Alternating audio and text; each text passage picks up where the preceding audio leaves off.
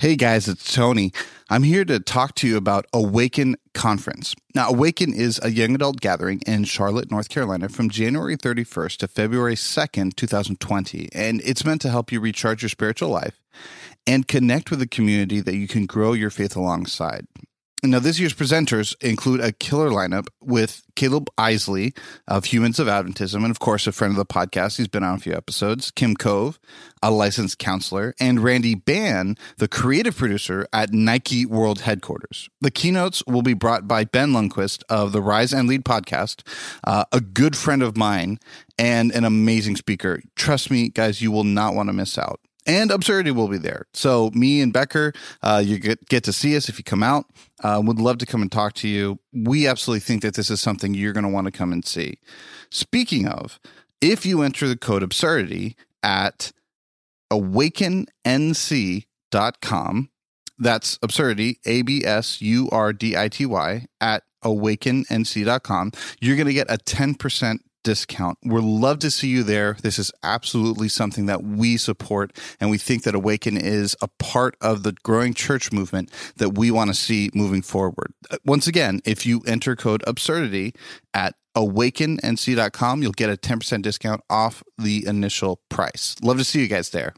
So, just before this episode plays, I want to let you know of something really cool that we finally started, which is Patreon specific episodes.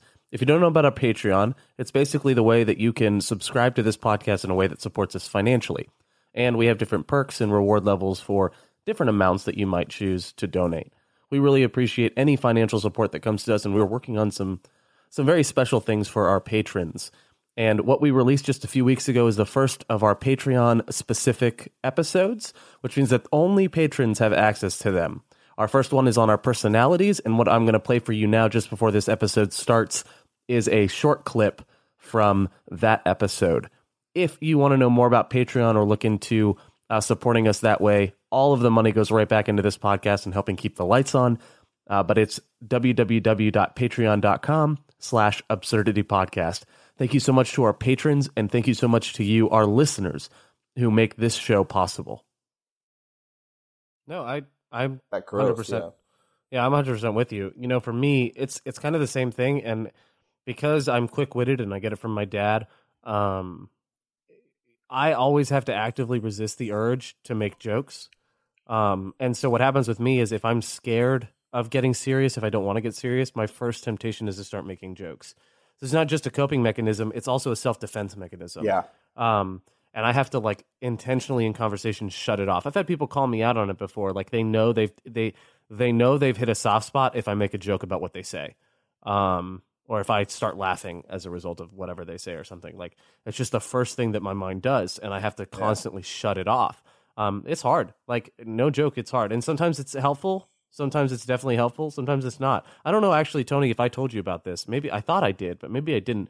Do you know that a couple years ago I had a testicular cancer scare? Did I tell you about that?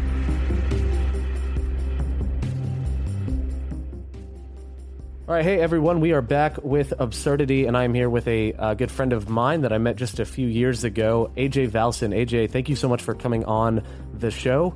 Um, why don't you tell our listeners just a little bit about yourself? Definitely, man. Thank you for having me. Um, AJ Valcin here, born and raised in New York.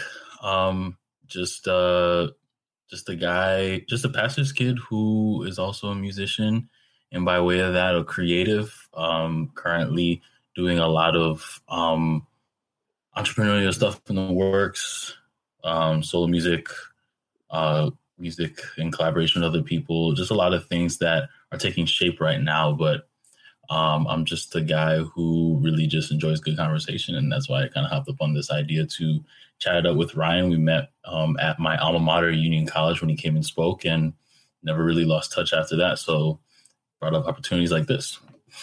Yeah, no, I I am uh, really glad I was able to meet you and really glad we connected. Uh, and it's been kind of cool to see your journey as time has gone on. Um, just uh, really really cool to see the content you're producing and the projects you're involved with. Um, I know there's one re- there's one specific one that you're involved with uh, that I am excited to eventually be on myself. But why don't you tell us about the podcast that you host? All right. Yeah, the podcast that I am currently hosting, it's called Unpacked. I put out a new episode every Sunday except for this past Sunday. Um, probably double headed it at some point. But it's unpacked, it's hashtag unpacked on on social media and just make sure you put a two after the A because A2 is a um, brand identity of mine. Unpacked is basically a storytelling platform, just taking people who I know, people that I don't know as well, and just hearing out their stories. And it's going to take shape into something more specific as time goes on. But I figured, why not take the opportunity to learn more about people? And Unpacked is exclusively about the guest. So, um, yeah, it's a storytelling platform. Awesome. And uh, just so our listeners know, uh, a link to that, links to that will be in the episode, like the show notes. So you are, they'll be able to click it and find it immediately and subscribe. Um, so, and, and I've listened to a few of the episodes, um, really cool content and really cool stories being told there. So, and I'm, I'm always pumped at more, um, more podcasts being released, you know, um, and more more content being produced that is meaningful and that actually has some value. I think that's really cool. Right. So, um, so you're a PK. Mm-hmm. Uh, I'm a PK, but I'm not a pastor's kid. I'm a principal's kid. Mm-hmm. Uh, I was principal's kid of a Adventist high school, so my PK experience is much different and much more limited than your experience as a pastor's kid. And I think th- to some extent, every denomination uh, deals with you know pastors' kids. But um, why don't you share just kind of your experience growing up as a pastor's kid and and and the expectations put on you, what what life was like, so that some of some people I I have some listeners that just are not even religious at all. So this would give them a good sneak peek into what that kind of looks like. Definitely. Have you had any pastors' kids um you've interviewed in the past? Not specifically about being a pastor's kid. Okay, definitely. All right. So it's funny because I wasn't actually a pastor's kid up until um right about the time that I started college, which is about like 2010, 2011. However, my father has always been in ministry from the jump. And um, it wasn't until about 2010, 11 that he made the career change to focus exclusively on ministry. And he is a hospital chaplain in addition to that. So he is like all in with the ministry. And then, like, my mom is a nurse and she's also Filipino. So, like, just like a bunch of stereotypes that are fulfilled there, and not necessarily in a bad way, but in a very traditional sense by Adventist standards.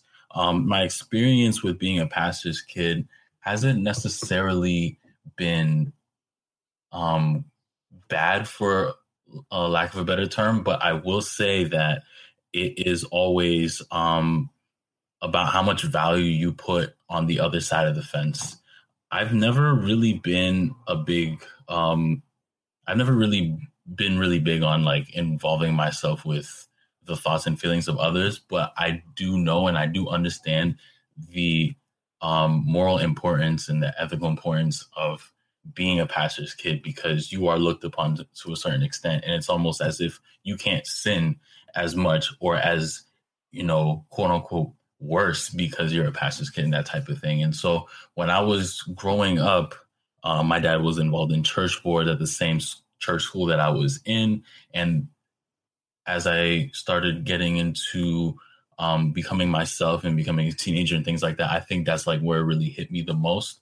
Once I went to college to Union for five years, that's where where I was really more focused on my identity or whatever. But it was still something where it's kind of like people of the same culture when you walk into some area or you're having a conversation with somebody you're like oh okay like you're this type of person or you're from this background they understand you but as far as everybody else's perspective outside perspective is concerned it really it really just depends on how much weight you put into it and i never put myself in a position to care as much but um, i am empathetic to people who do care more because it is important so yeah, no, I um I can definitely understand that. It's it's interesting because I think being a pastor's kid, um, I think every kid is a reflection of their parents to some extent.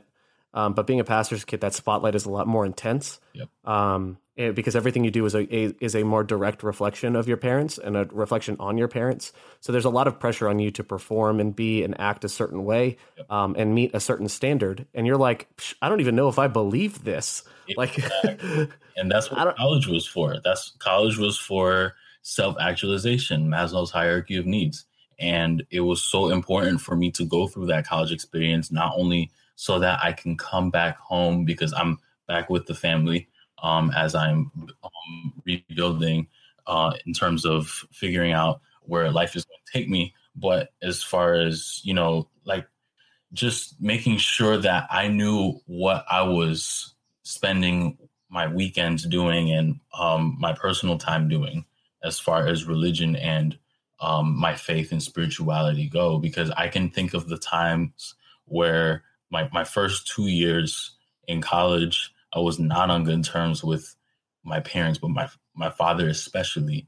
And I think part of that was because I was quote unquote having identity crisis. I share the same name as my father, which is why I go by AJ. So this is this was something that was the the issue of identity was more compounded. Does that make sense? Mm, so yeah, absolutely, absolutely. Um, in addition to that, what you're saying is just um, we were talking. What we're talking about now is just expectations of others, and they are important. But again, like weighing this, weighing the balance of how important they are to you as a person um, is where people get confused. Because again, I cannot stress this enough: how important it is to make sure that self awareness comes first. And the the what I'm currently learning in my spiritual journey, um, my current season of spirituality is um, how self awareness and faith are so closely intertwined that if you put value in somebody else's um, thoughts and opinions of you more than your thoughts and feelings, then you know you lose your sense of purpose. So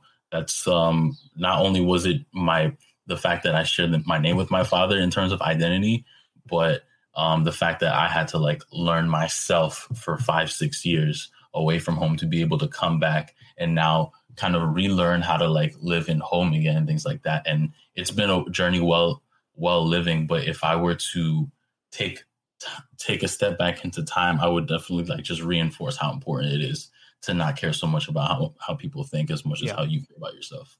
No, that's that's really good. I um 100% agree. Um and it and that's really weird because my entire job as a podcaster kind of revolves around what other people think of me.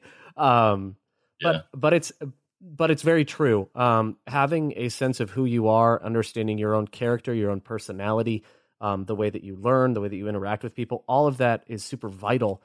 And unfortunately, and I think it gets harder. Um, I think it gets harder the further into technology we get, uh, because the further connected we are online, the more of our lives are lived out in the public sphere, um, and are and are exposed to constant um, judgments. Like me 20 years from now, people are going to be digging up old episodes from like a podcast or old sermons that I preach, and they're going to yep. say, "Wow, he's done a one a total 180. He used to be this way, now he's this way. How, why isn't he still that way?"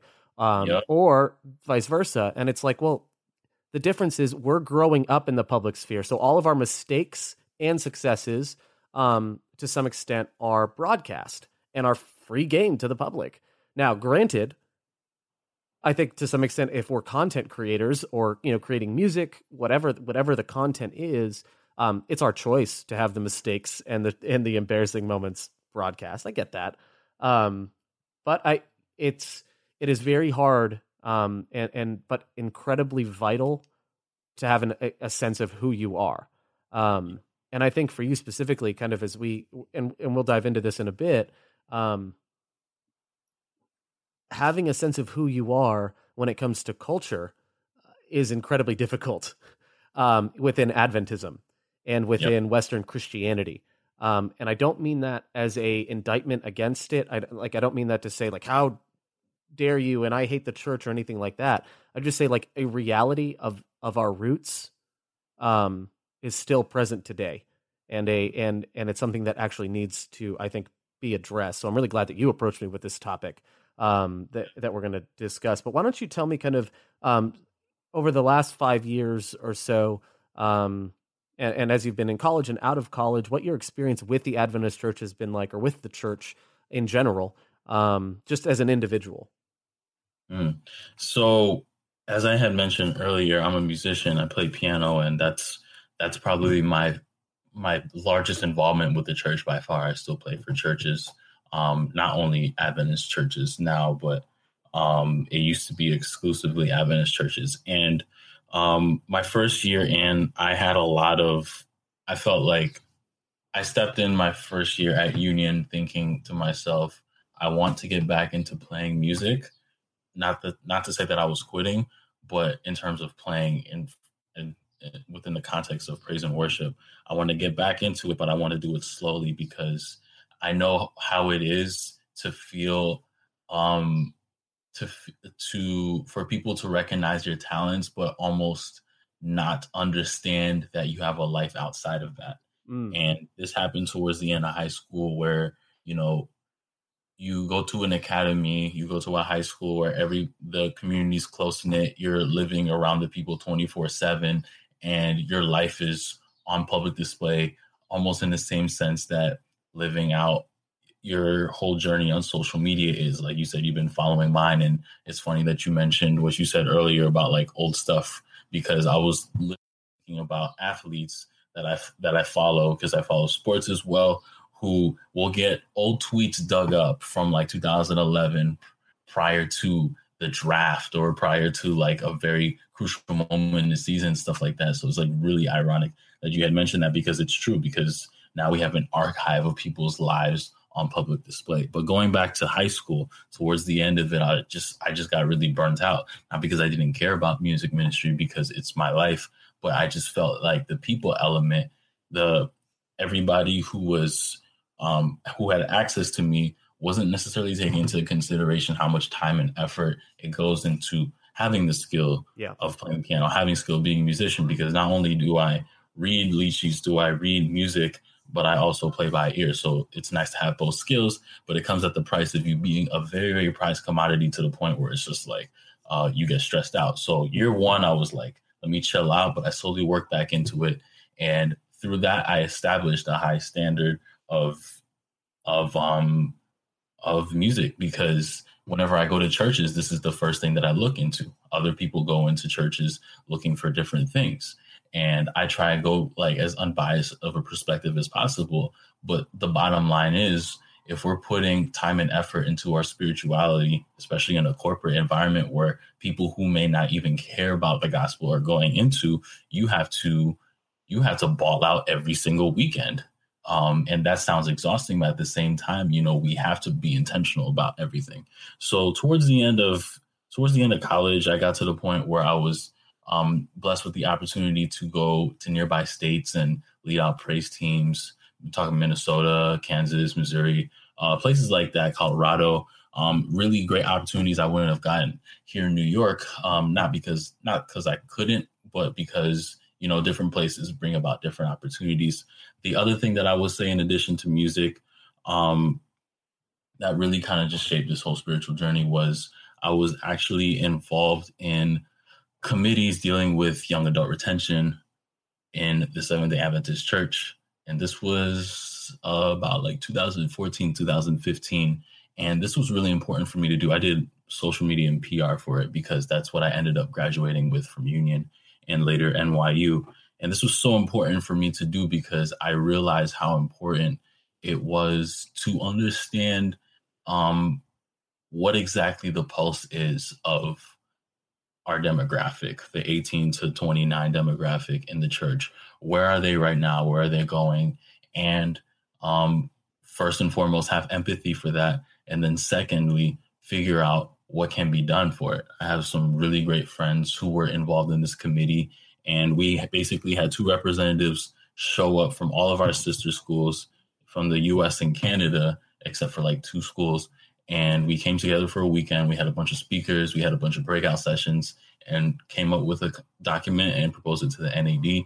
And um, this is um, I can't remember exactly what happened after that, but I can tell you that the reason why we are where we are with church is, and I'm kind of like going off a little bit topic here, but I think it's just to prove a point is um, I think back to GC in San Antonio 2015, and I was there recruiting for Union, really great opportunity. And I just saw um, a, a, gross misrepresentation of this 18 to 29 uh, age bracket. And when we voted on issues such as women's ordination, which was like everybody kind of broke out and showed up for, it. and not a lot of people showed up to the other issues. It kind of just shows the lack of priorities that we have. But at the same time, all these experiences collectively, like I took it as something that was so important for me to kind of continue and build as I become trying to become a better musician, trying to become a better um, young adult in the church and representative of the ministry, and um, take it as positive energy moving forward. Not dwelling on what had happened, but using that as a really good reflection to make the next opportunity experience better. Yeah, no, no, no, I definitely understand that. I and I agree with that. I, I don't think a lot of people showed out to, and I I'm guilty of that too. I think um, 2015, 2014, and 15 were really the years that I started to um, really take my involvement with Adventism seriously, if that makes sense. Like I really wanted to know what was going on in the world. I really wanted to know what was happening and stay connected. Um, and um, women's ordination was the hot button issue that year, so um, that was the one I I connected with. Um, and I think that year was the year that a lot of other young adults started to plug in too, because they were angry at the results of that vote. Um, right. So I, it's it is interesting how grossly misrepresented we were, and how in the people that did represent us, um, so to speak, um, they spoke in a very holistic way, as if like the way that they spoke sounded as if all the young adults had gotten together and voted for them to represent us when like no that's never what happened. Yeah but, it's not, it's but not you, true. you heard things like i'm i speak for for most young adults when i say this or i speak and i and i'm like no no you don't. We it's not true yeah. that, that's just not true. Um it, even in and, and i'm not saying they shouldn't have been there. I'm just saying the rhetoric and the way that it was presented um became uh was was misleading. It, it, it gave a false representation of what was going on um, yep. And I think what happened there, I brought this up actually just like three episodes ago. Um, and uh, this will this will this will be our segue into into our conversation. Um, but decades worth of ethnocentrism in Adventism, um, I think, is what resulted in a no vote in San Antonio.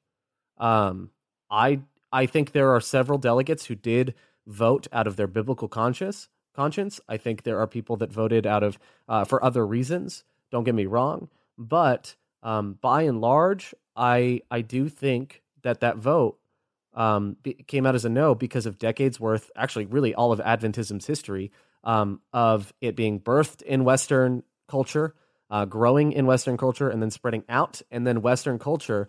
Um, specifically Western white culture, uh, telling other Adventists how to express their Adventism.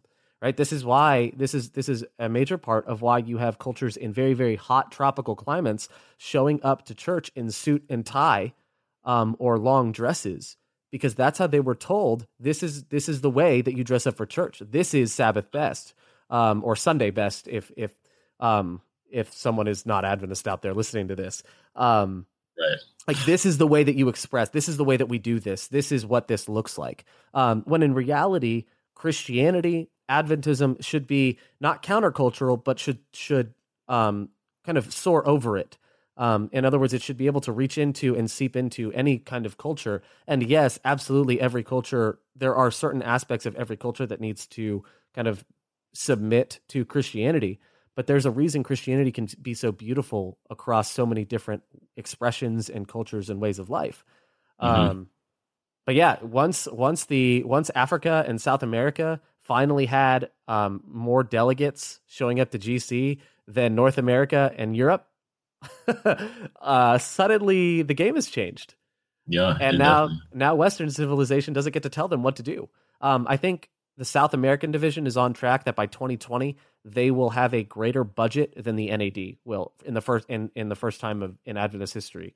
Um, they will have more money coming in, and pretty much Adventism is is growing super fast in so many other countries. Not in not in the NAD. It's not growing as fast.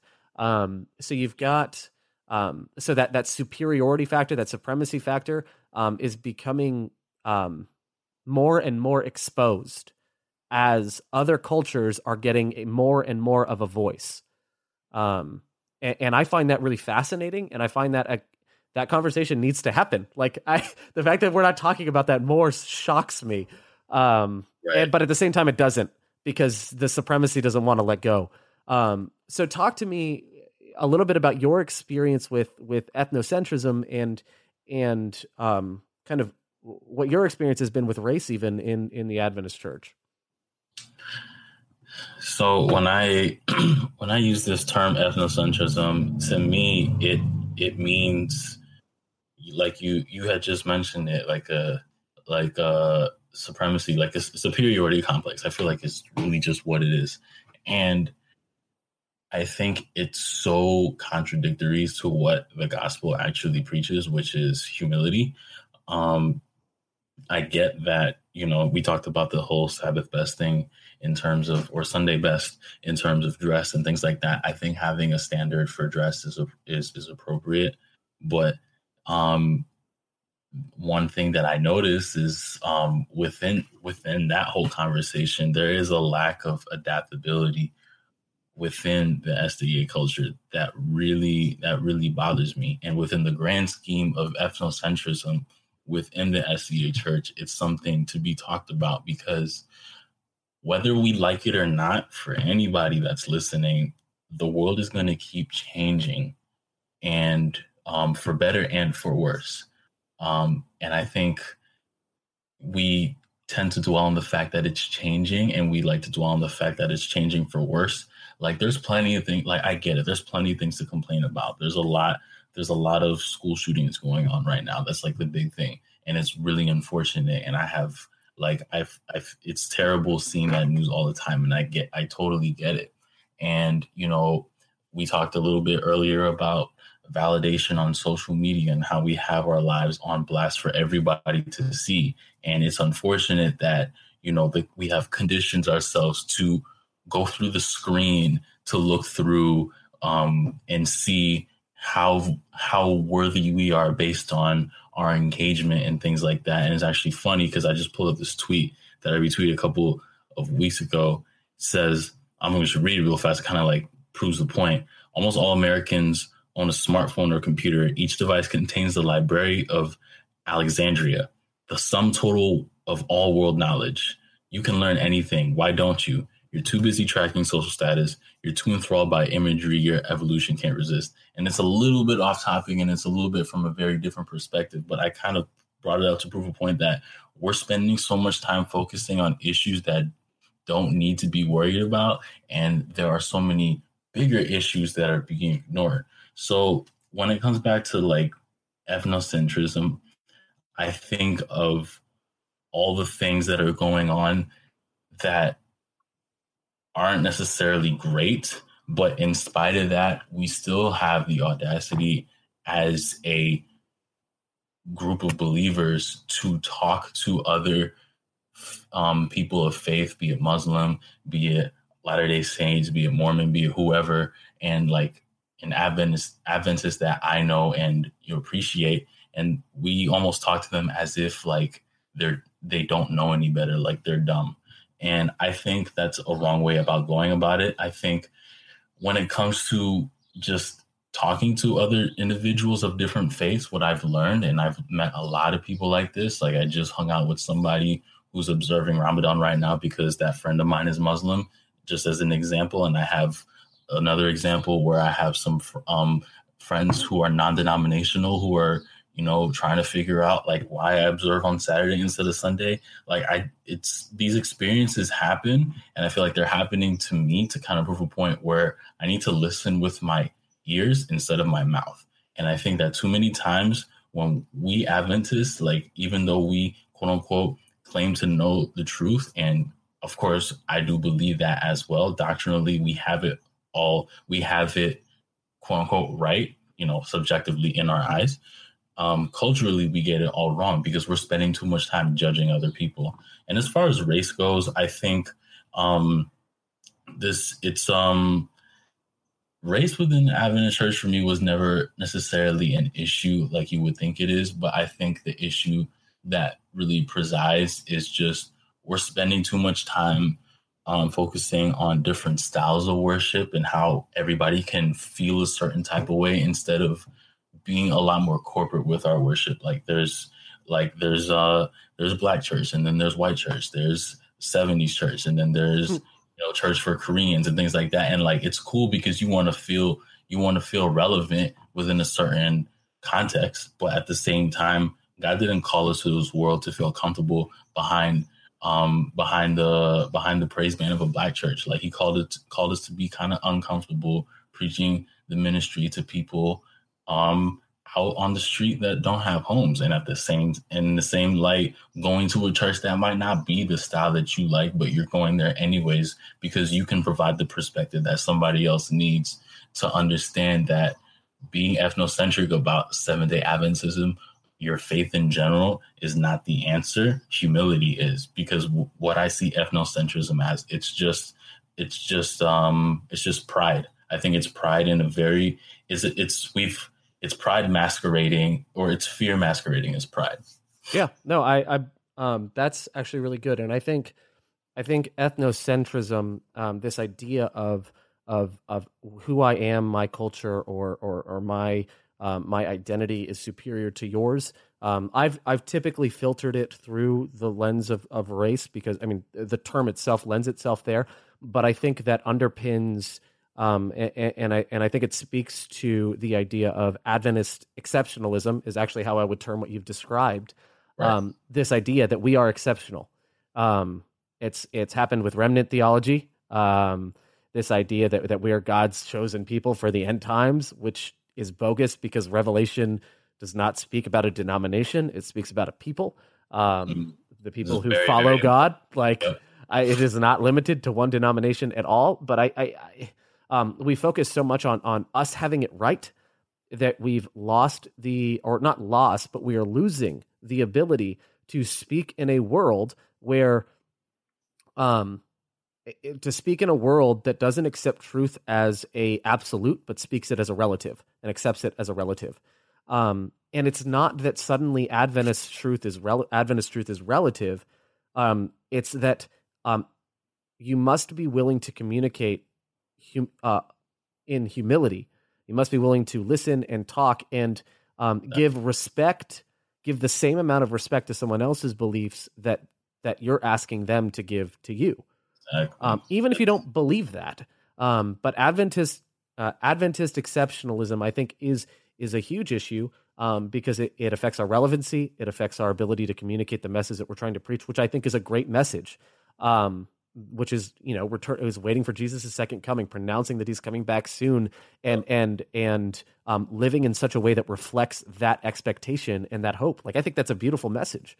Um, yeah, but we we I have a story that kind of just yeah, yeah I have a story that just kind of like makes this case in point, and like these are the t- these are the types of stories that make people never come back inside the church. And I know that for everybody that's listening, um, there are going to be times, or there already have been times, where you meet or you meet an individual or you go through an experience that never make, wants to make you come back. And I have one that kind of just proves this, and it's going to kind of segue into like what um, what I learned from it. So I was in high school and we did a band tour uh, in um, uh, down south in the states, and I was preaching a sermon, which was which is very rare for me. Hmm. and um, as I'm finishing preaching the sermon, I'm not necessarily ready. Part of it is, you know, kind of out of my comfort zone, but another part of it is just, you know, I'm I'm not like I wasn't. Yeah, I just it just didn't feel like I was like, yeah, like that felt good type thing. Um, but you know, I was like 16, so it was just a completely different time.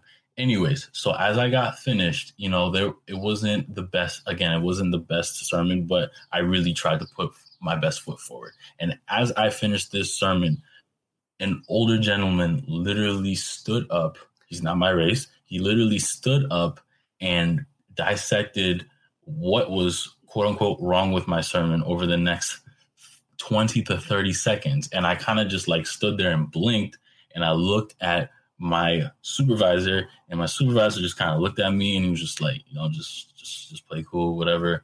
And um I just like sat down and it was funny because like when we were got back on the bus and we were heading back, um, my the same supervisor kind of just like gave me quote unquote daps for just you know kind of holding my composure and not like doing anything you know, that type of thing. But like the whole experience was just super bizarre and every now and then I'll remember stuff like that.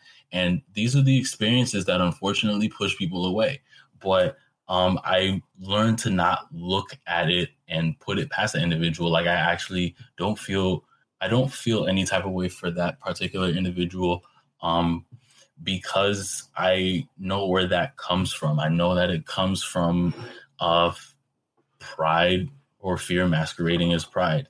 And I think I sent you this link a couple weeks ago. It's called it's a sermon series called Church Sucks out of a out of Transformation Church based in Oklahoma, yeah. and really good sermon series. Um, were you able to listen to it? Yes or no? Uh, I have not been able to listen to it quite yet. Okay, so I finally got through it this past weekend, and it's a three part sermon series. You can look it up. If you look up Church Sucks on YouTube for anybody who's listening, you're bound to find it, find it pretty quickly.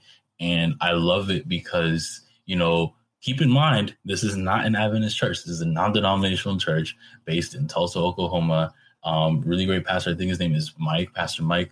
Um, really just breaks it down to just a human issue, and he talks about all the steps that all the all the steps that happen in order for an individual to, you know, um, meet and experience God.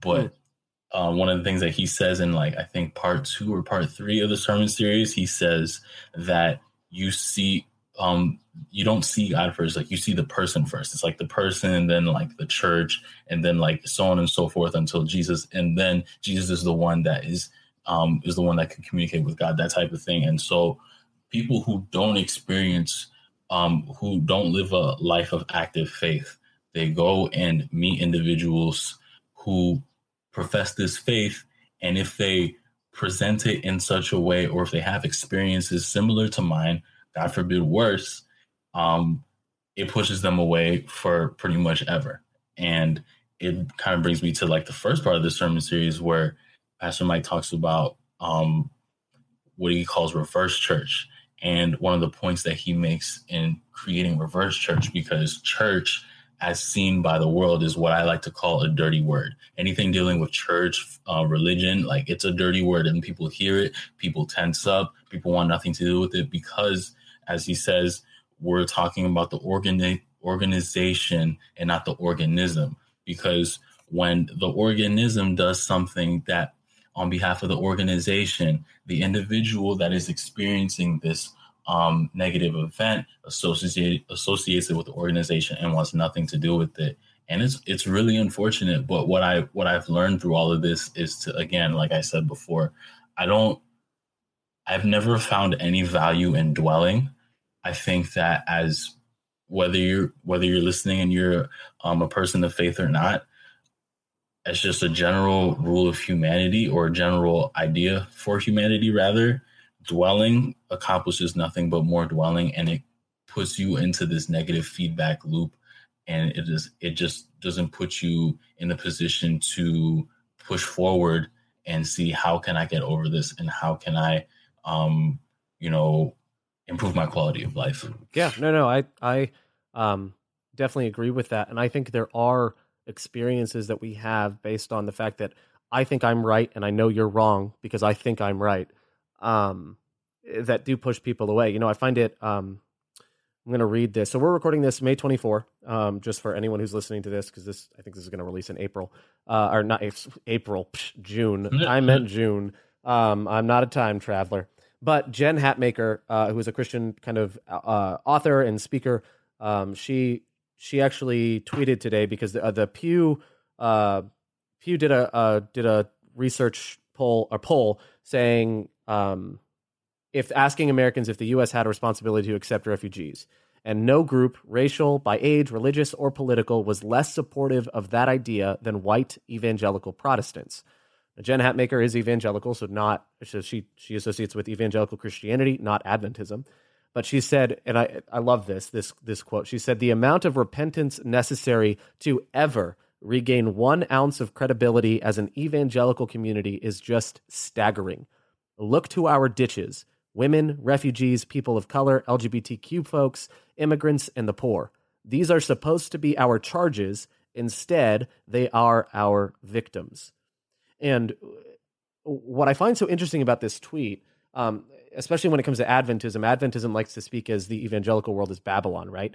Um, they've abandoned some of the commandments, they've abandoned some some ways to properly be a Christian, and so we we kind of pulled away from them. Um, we still identify as Protestant and Christian, just not the same expression of that. Um, and yet, I see those same exact ditches in Adventism, and in many ways, we've fallen for those same traps. And I would add, especially in relation to the story that you just shared, that um, when it comes to our youth, when it comes to our young adults, they're also in our charge. And we, for some reason, have projected this expectation that they have to get it right from the beginning. There's no room for failure. Um, when in reality, every single one of us is still growing and figuring this out. Like I've never once on this podcast claimed to like be the master of knowledge on any or the expert in knowledge on any on any subject. Yet I guarantee you there's someone who wants to write in saying like how dare you speak on this or whatever. I man, I even had a youth uh, a, a teenager speak in one of my churches. He'd just become a Christian a year ago. He preached. He'd never known how to preach a sermon. I let him do it on his own. So kind of sink or swim thing. Um, I was still present and defended him, but he he preached using some Greek philosophy and things like that. And one of my members freaked out about it, and I'm like, why? Your your faith is fine. like right. like him speaking and you speaking was more important for your faith and your development as a disciple than it was for the people sitting down. I would argue that any youth or young adult that is that is preaching that hasn't really found the fullness of their identity in Christ, fully found their calling in, uh, in, in or embraced their calling as a follower of Jesus, like like their their involvement in ministry is more important um, to faith than your listening to it. Um, and, and so most of the most of my members, man, they forget sermons the week after I preach them. So why why are we putting all this pressure on people um, to be perfect off the get go, when in reality, we should be helping them grow and embrace whatever calling God has on their life. Um, Spirituality is so personalized. I think people lose sight of that because they want to project their ideas and opinions on them, especially if it's family. And I, I get it, I respect it. I run into this thing on a very constant basis. But at the end of the day, you know, you can't you can't live and run somebody else's life for them. You can only be the light that you feel you're called to be and let and let, let let life run its course, you know, for better or for worse. And we don't want to see it go for worse because we want it to be better, but we let our pride get in the way if we want it to be for the better and it becomes worse and it just becomes this feedback loop of um of pride. Well, and I think I think too we've overstepped our bounds in assuming consent where consent has not been given. So one of my one of my biggest pet peeves is people who try to speak into my life um, or into an area of my life that I have not given them permission to speak to. So if someone mm-hmm. wants to tell me like how I should mourn my dad's death, like you don't get to do that unless I've asked for your advice. Like no right. one gets to speak into that part of my life, right? So when it comes to church, however, we we've somehow assumed that because we're all a part of Christianity or we're all a part of Adventism, um, suddenly now that means that I'm accountable to um, every Christian out there or every Adventist out there, and they all have equal right to speak into my life. But that's not true. Now, yes, I am Adventist, and and, and I do have some accountability to the greater church at large. Um, but that only goes so far as on an interpersonal level, who I have given permission to speak into my life. And if I have not given you permission to speak into my life than for you to come and approach me and tell me I'm doing something wrong when I don't know you. I don't know the way you communicate. I don't know. Um, I could take what you're saying and you could be saying it with the most well intentioned um, words and, and tone and body language possible.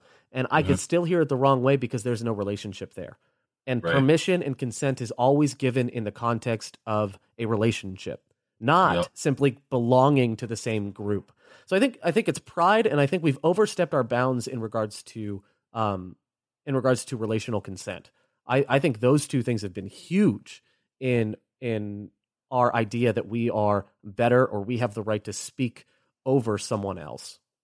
Mm-hmm.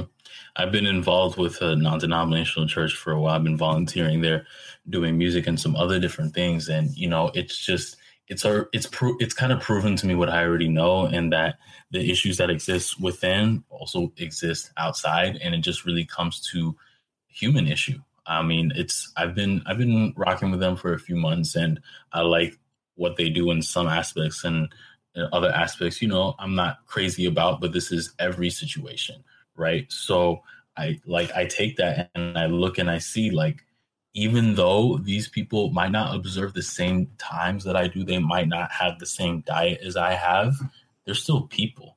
Yeah. And I treat them as such. And I still show face because I see the value and importance in that. And it's actually led to conversations about tell me more about why you do this in a certain way. And it's this and like I, I get so happy when this happens because it just it for me like i hear about the opposite happening I, I, I hear people getting coerced into conversations that they don't want to have as you said if you don't establish that relationship which i have been doing with this particular um, with this particular uh, multi-campus church then there's no con- there's no basis for me to even ha- begin to have conversations about who i am and what i believe and it really just took a lot of me setting my pride aside. I went there with the intention of doing something in particular and doing it within a specific timeline. And I was told to wait. And at first I was like, okay, you know, I don't really want to wait to be able to, you know, play with you guys because that's what I wanted to do. I want to get involved musically. And um, but they they told me to wait and they told me to integrate. And so that's what I did. And it's really paid off because I just see myself connecting with people on a human level and it's not something that i'm doing seemingly out of obligation and when i take time to step back it's almost as if i'm not showing these people attention because they're human and pe- humans and people too and we all need that love and appreciation um, like i mentioned earlier i have some muslim friends who feel the same way about what's going on in the world um, especially like on the political landscape within america what's going on right now they feel that just as strongly as i do. So it is not, I should not talk to them because they believe a certain, they, they have different beliefs and um, speak down on them for it because they hurt, they feel pain in the same way that I do as humans, not necessarily like person to person, but they feel the pain in the same way I do. They feel joy in the same way as I do. And if we were to, if we were able to take that and love like Jesus did, Jesus, Jesus had tax collectors as his disciples. Jesus hung out with prostitutes. You know what I'm saying? Like, um, and Jesus hung out with somebody who eventually got him killed. Um, I always remind people of that because I think people forget about that. I think people only remember about these particular details when they want to recall a specific story, but I don't think people understand the weight of having people in your circle who aren't quote unquote good people, but it just shows the humanity that we live in this world and the same types of shady people that happened that that exist 2000 years ago are still here today. And guess what? We still have to love them as people do. Yeah. No i i definitely agree. Um and i really appreciate your perspective here too and kind of the thoughts you've shared because you you've had a, a different experience than i have had um mm-hmm. period like just across the board um, and so I find and I find this this I this idea of exceptionalism interesting because I think it's it's it's, it's infiltrated every aspect of culture. Every culture uh, tends to th- and and I get this. It is naturally human to every culture thinks within its own kind of vacuum. Mm-hmm. Um, it's really hard to think from the perspective of a culture that you do not identify with or belong to or even have never interacted with. Like I get that. Um, but let me. I mean, so we've got this problem. What what how do you think we fix it? What do you think actually, we do about it? I was actually just about to say that because um like like you were kind of saying earlier, we've kind of just we we default to the negativity. But we default to the negativity sometimes not because we want to, but because it's just the way that we are. And we have to we have to make an active effort day in and day out to to fight against it yeah. Um, I recently got a gym membership, and prior to that, um, I had been really wanting to be able to fit it within my budget. And I'm saying this because there are day there even though I was very excited to get one, and you know it's it's a gym that just got built not too far from home, so I can walk if I need to. Even though there are all these things that are going for me, the motivation to exercise as opposed to binge watch Netflix, which is what I did today. I'll be transparent. is I mean, to be fair, it is my rest day, and I go back tomorrow because you shouldn't work out consecutive days if you're if you're doing weight training. Um, you should not like it's it's still I still have the inclination to be lazy, even though I have this thing going on. Mm. So what does that mean? I have to take steps and remove things and remove distractions from my life in order to um, in order to maximize my productivity. So on the off days, such as today, I spoke into existence as I did just now. It's going to be archived forever. So we can look at this in 2025 and be like, okay, AJ used to watch Netflix back in the day. You know, we can chastise him for that. And see, that's the problem. Like, you see, like, that train of thought that I just went to is something that we always mentally go through because we're always thinking about somebody else. We're always involving ourselves in somebody else's lives. We're always thinking about the negative. We're we need to we need to think about where we want to be in terms of um in terms of a high quality of life and reverse engineer that. If it includes removing friends or limiting the time you spend with friends that that dwell because I can guarantee you right now that everybody that's listening to this has at least two or three friends that they either engage with or know of that spend time just talking about other people's problems or and or they consume media outlets that talk about people's problems you walk to check out your things in Walmart and right next to where all the candy and gum is you have tabloids talking about people's problems. And we have so much stacked up against us as humans. But at the same time, this is not an excuse for us to be like, well, you know, I'm only going to be living for so long anyway, or oh, I already have this chronic condition, so there's no point in me um, taking care of my body, or oh, you know, um, such such and such happened to me a while. My girlfriend or boyfriend broke up with me, so I'm, you know, I might as well just continue to wallow in uh, self pity and nihilism. No, like we still need to keep pushing forward because you think about the conditions that Jesus was born in. You know, Jesus was born to somebody um, he was born to a, a, virgin mother. And you think about the criticism that happened there. He was on the run at an early age.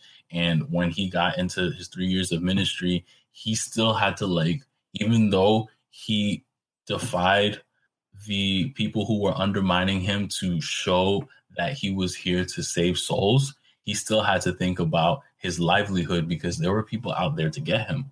And in spite of all of that, he did not for a, he did not for a second say, "Oh, well, I'm just gonna I'm just gonna kind of like throw this out." Um, you know, God, I tried, but I think I'm gonna go back up to heaven. You know, I'm kind of done with these people. No, like he, he literally said, like, um, let this thing pass from me, not as I will, but as you will we have to recognize that you know even if you're struggling with believing that there's a higher power it should not be hard for you to struggle with the fact that there are negative forces in your life trying to choke out the positivity that remains and we have to go about it every day and do it and here's the here's my punchline for this whole thing um i'm a i'm a i'm a big picture guy and especially when you are trying to do entrepreneurial things um, it's very easy to get caught up in what's going to happen as opposed to what's happening right now. And you got to put everything in its proper box. At the end of the day, today is today. This moment is this moment. I'm on a surgery right now and I'm thinking about what's going to happen before I go to sleep and how I can prepare for tomorrow today if tomorrow comes. If today is my last day, I have to be comfortable in the fact knowing that I put forth my best effort. Mm. And if I'm not comfortable in the fact that I put forth my best effort, I need to reconcile with that and stop avoiding it and just focus on the present. I think we spend so much time worrying about the future and we worry so much about the negativity and what could go wrong as opposed to the present and what could go right. We grow up wanting to learn how to drive, wanting to get married, wanting to have kids, wanting to retire. We're wanting to do something that's happened tomorrow instead of being content with what's happening today. And I think getting down to that issue for anybody who's listening, finding that unlock is going to be so crucial. But it has to come on your terms and your terms alone. It's not going to happen overnight, but that process is going to happen over time and think and you're going to have to be honest with yourself. Yeah, you, no, I I'm with you. Um, and it's it's funny though, um, because my kind of solution to this too is is a little bit different. Um, in that, um, um, so you've talked about ide- identifying the negatives in your life and and and making sure that you're surrounding yourself with kind of positive forces in your life, uh, friendships, relationships, whatever. Um, my my thing is then um, and you've got a balance between what what you said and what I'm about to say, which is look for the good in everyone. Um, this doesn't mean keep someone in your life who is toxic and leeching from you or hurting you or causing or or, or not helping you become the best person that you were called to be. But it means that when you're talking with someone that you know you don't agree with, when you talk with someone who um, when you're coming in with different ideologies, whether it's political, religious, social, cultural, whatever, um, coming in with looking for the good in someone. I think one of the things we do, Facebook has taught us to do this too, um, is whenever we're in a discussion with someone, we always try to pick out the one line that we know we can attack, and it's like the rest of their comment doesn't exist. This happens to me all the time. I'll be in a discussion, I'll say something, and someone will focus on one tiny line, and they'll it's like the rest of my comment doesn't exist, and that's all I said. Um, and one of the things that changed online discussions for me totally was me doing exactly the opposite um, and looking for the good in someone's argument, even if it was someone I disagreed with, um, right. and acknowledging and appreciating and respecting um, their their contribute their positive contribution to the conversation. Um, I think if we if we looked for the good um, in other people, and I think it's Philippians that that says I think it's Philippians two that says count um, count one another as better than yourselves or count one uh, count one another as more than yourselves. I think that's huge. Um, and it's the exact opposite. It is humility. It's it's laying your pride aside and saying look i'm coming into this this conversation asking how can i serve you and be there for you and help you grow with who you are trying to be or who you're called to be? And um, that's different and it's intentional so when when that guy heard you preach and he disagreed with you instead of saying okay how do i need to go in and, and fix this instead of instead it's saying hey, um, how can I help this kid grow in his faith, and what would be the best way possible um, to interact with him after this sermon? Um, even right. if it was full of a million heresies, there, no one, no one in that church decided that day that they weren't going to be a Christian anymore or believe anymore because of your because of your sermon. Um, I, I, I don't have any problem saying that with confidence. Um, but um, there are people who think it's their duty to protect everyone else, and in reality, their duty is to um, be a disciple of Jesus. Um, right. the, the, the lion of Judah can protect itself. Uh, that's so. Um, it's but, funny because I one one important aspect of the story that I forgot to mention. I don't know why, but there were a number of people, members of the church, who came up to me apologizing on this man's behalf because he quote unquote had done it before. Now, obviously, like there's no there's no indication as to like where this is, but I will say this I will kind of like harp on this a little bit. There are there are a lot of church cultures um by church like location wise, not like the Seventh day Adventist church, but there are a lot of church cultures where a lot of this stuff goes on and people have identified the problem, but um there's not anything that's necessarily being done. And I'm not saying that you gotta like kick this person out or whatever, but you know, this is just something as like a food for thought. If an individual like this is doing is interrupting people mid sermon and saying his, saying his perspective on there, um, like as he so wishes, and people are just sitting there accepting it.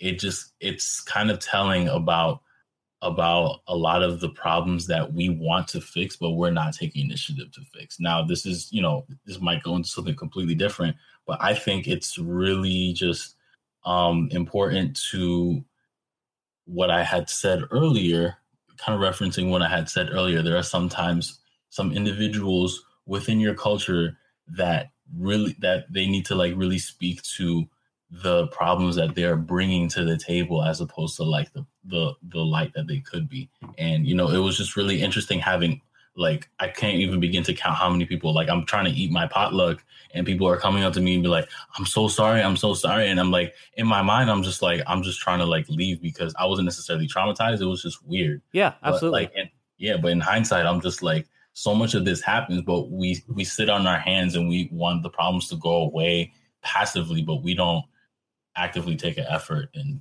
fixing them. Yeah. Um, I think, but I, I do think being intentional about kind of who you surround yourself with. I think being intentional about lifting other people up um, and, and setting your pride aside. I think those are those are two great ways to tackle exceptionalism, to tackle ethnocentrism. Um, I think those are huge. Um, and I do think a willingness to admit that when you're wrong, like and and to talk about and confront. Um, I think uh, the the phrase that it, it, comes even before us is uh, "take your lumps." Uh, it's when you kind of get in trouble or, or you say something wrong, and you just gotta face the face the music, take the consequences, and accept them.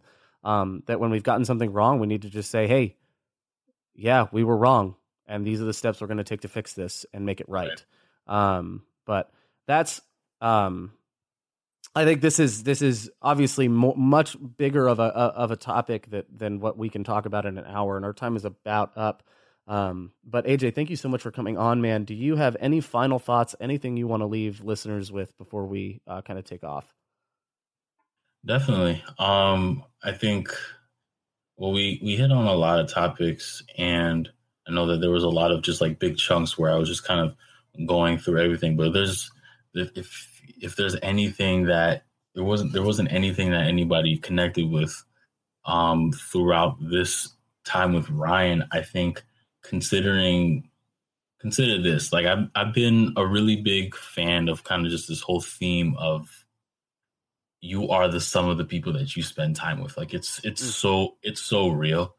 And I think part of the reason why people are in situations um, in situations that they're in, for better and for worse, whether you're succeeding in life or whether you're like really struggling, is be- really because of who you spend time with. I don't think that everything can be done alone with like very minimal people involved in your life. I do believe that you get to you get through teenage years, you get through adolescence, you get through um, the 30s and the 40s and the 50s based on who you spend time with, and you don't make it based on who you spend time with.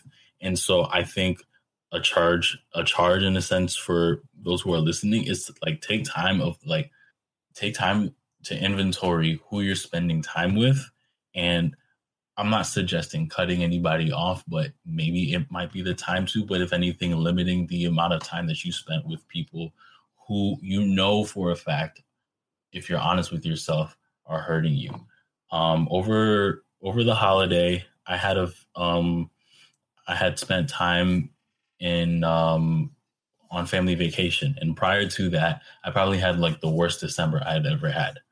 And the reason why I had this bad December, part of it was things that were out of control, um, health with family members and things of that nature. But the other part of it was because of people that I was spending time with that I allowed in my circle that really spoke a little bit too much contrary to what I believed in my ear. Mm. And I think that some of the things again are out of your control in life. Um, the bad situations can happen to good people, unfortunately. But I think there's a lot of self sabotage that goes on with humanity, and I'm guilty of that as well. And I'm I'm definitely far removed from the self sabotage that I had from December, much less from a year ago, because that's what, about the time that I moved back but I'm really just encouraging everybody. This might be the moment that you really just take the time to think to yourself, what can I do to improve the quality of life around me? I think it starts with the people that you spend time with or the people that you don't spend time with because you're not hanging out with anybody that's really pushing you forward. And it's really a testament to why I'm on this podcast, anyways, because it was one night I was I don't remember how it necessarily happened, but I had some mutual friends with Ryan, and we got to talking. And next thing you know, we're at a um, chicken fingers joint, and we're just getting to know each other. And here we are. And I think, you know, Ryan had mentioned how he had followed my journey over this over these years. I have as well. And even though we've only seen each other on that particular day a couple of years ago, um, keeping quality people around, even though you might not see them all the time, is so important. And I, in contrast to what happened to me this past December, it's the difference maker. And it truly is the difference maker for anything that goes on in your life to improving quality. So think about the people that you're spending time with for better or for worse and make a commitment to act on it. Yeah. Awesome. And I appreciate that compliment. Thank you. Yeah, definitely. Blush. Yeah, that was an awesome night too. Um, I really enjoyed my time at, at Union. Um, and uh, it was it was a really cool. I actually just had to retire last week. The water bottle that they gave me, um, I've been using it daily since then, from 2000 and what 15 to yeah. to now 2018. It's finally retired as of like last week, but I loved that water bottle. Um, but yeah, no, I um I couldn't agree more with you, man. Thank you so much for coming on. Um, and you're always welcome uh, to be a recurring guest whenever you want to come on. Just hit me up and let me know. Um, All right, um, man. Sounds good. But uh, to our listeners, thank you so much for listening. You can find us on iTunes, Stitcher, all of the normal podcatching apps. We also have a Patreon if you want to support this financially with a monthly donation. Uh, you'll also get a reward like a t-shirt, mug, or special Patreon only content that is coming. Uh, Patreon.com slash absurdity podcast. Um, if you subscribe to us on iTunes, please leave a review. And lastly, but not least, um, you can head over to our website, theabsurdity.org. Thank you guys so much for listening, and we'll see you next week.